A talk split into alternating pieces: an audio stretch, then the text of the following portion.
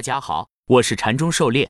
今天咱们来学习教你炒股票禅论一百零八课第五十八课第二节图解分析示范三。咱们的讲解按原文对照逐段进行，力求贴近原文解读，弄懂每个重难点。禅论原文。那么为什么十四到十五这线段不构成合适的买点？因为在下面的 MACD 辅助中可以看出这一段的力度比前面所有的都大，这从黄白线就一目了然了。那当然不构成任何的一分钟以上的背驰，最多就是一分钟以下最小级别的背驰。在十五下 MACD 小红箭头处，比较绿柱子的面积，就可以发现这个小的背驰，因此就有了十五到十六的反弹。该反弹在十四到十五最后一个上附近受阻，十分计数。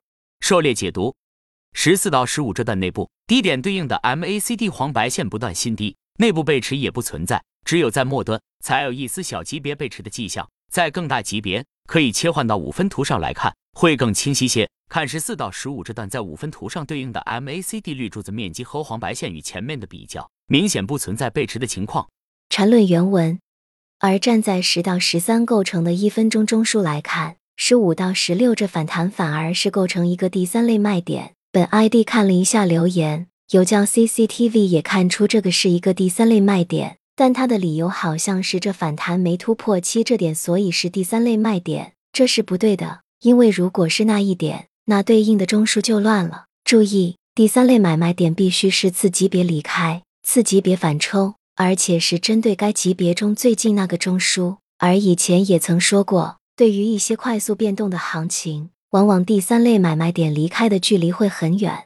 狩猎解读，禅师图上给出的标号就是一分钟线段。那么以此进行走势分析，十到十三构成一分钟中枢，十四到十五向下离开中枢，十五到十六反抽中枢。只要十六没有高于十一，十六就构成这个中枢的第三类卖点。这里禅师再次强调，第三类买卖点的定义，十六为第三类卖点是相对于十到十四这个中枢而言的。中枢离开和回抽必须是次级别，因此在谈及缠论买卖点的时候，必须明确这个买卖点对应的中枢是哪个，是什么级别的中枢，这样才能明确买卖点。说级别是缠论操作的核心，也是这个原因。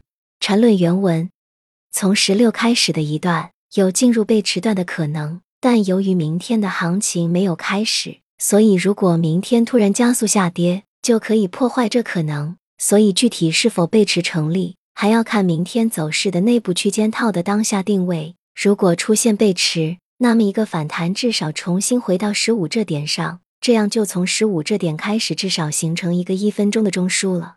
狩猎解读：十六开始的这段内部结构如下图，可以看成一个盘整，目前处于盘整背驰段。至于这个背驰是否成立，必须根据第二天的走势进行分析。当下只是存在这么一个分类，看 MACD 黄白线和绿柱子面积都有背离迹象。如果发生盘整背驰引发反弹，大概率要重新回到十五上面的，因为这里离十五很近，反弹一笔必然会重新回到十五之上。盘整背驰保证有一段反弹，并没有保证反弹的幅度，这里相差不远，因此可以说是必然。但是需要注意，盘整背驰后的反弹并没有什么幅度上必然的保证。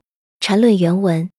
而对于一到十这个五分钟中枢，该反弹如果不能重新回到四千零一十五之上，那就会形成一个五分钟的第三类卖点。从目前的情况看，这种可能性有很大，所以这也预示着今后几天。任何在四千点下的反弹都会构成一个卖点，并至少引发一个更大级别的中枢，甚至是新一轮的下跌。除非这反弹能重回四千点之上。显然，从中枢的分析中，可以很绝对的分析出今后一段走势的一些操作性质。狩猎解读。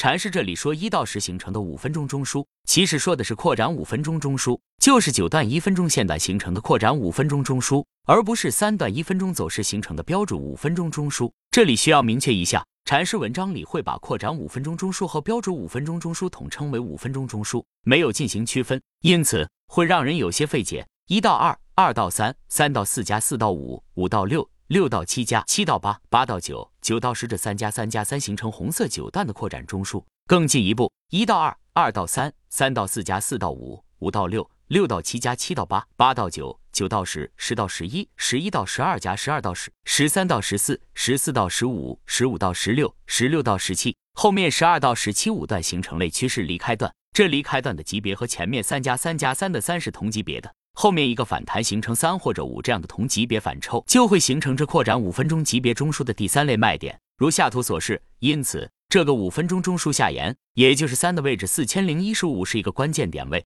如果重新回到四千零一十五之上，就会形成更大级别的中枢。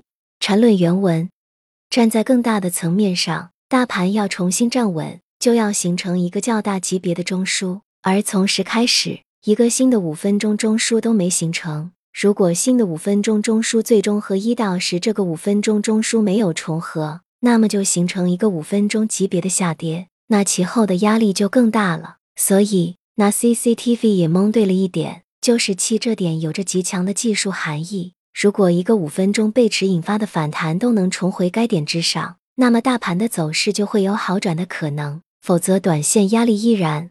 狩猎解读：如果十开始后面在十七左右继续扩展。形成新的扩展五分钟中枢，并且和上面一到十这个扩展五分钟中枢没有任何重合，也就是没有波及到七，因为七是一到十的低低，就会形成一个扩展五分钟级别的下跌趋势，那样压力就很大。反之，如果十七后面的反弹能够重回到七之上，就形成了更大级别的中枢，那么走势好转的可能就大增了。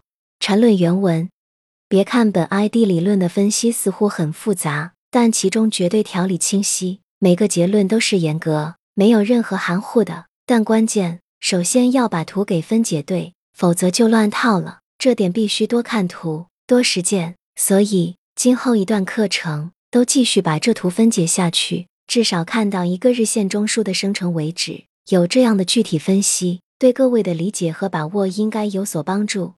狩猎解读缠论虽然复杂，但却条理清晰。底层高点划分由分比和线段来量化完成。递归和走势分解严格按照级别来组织，因此缠论技术分析是众多技术分析理论里难得的精品，也是具有很强的实践指导意义，给了我们全新的分析走势的超级视角。关键是要打牢基础，弄清概念，然后多看图，多分析，熟能生巧，才能更好的理解和把握走势，更好的进行实盘操作。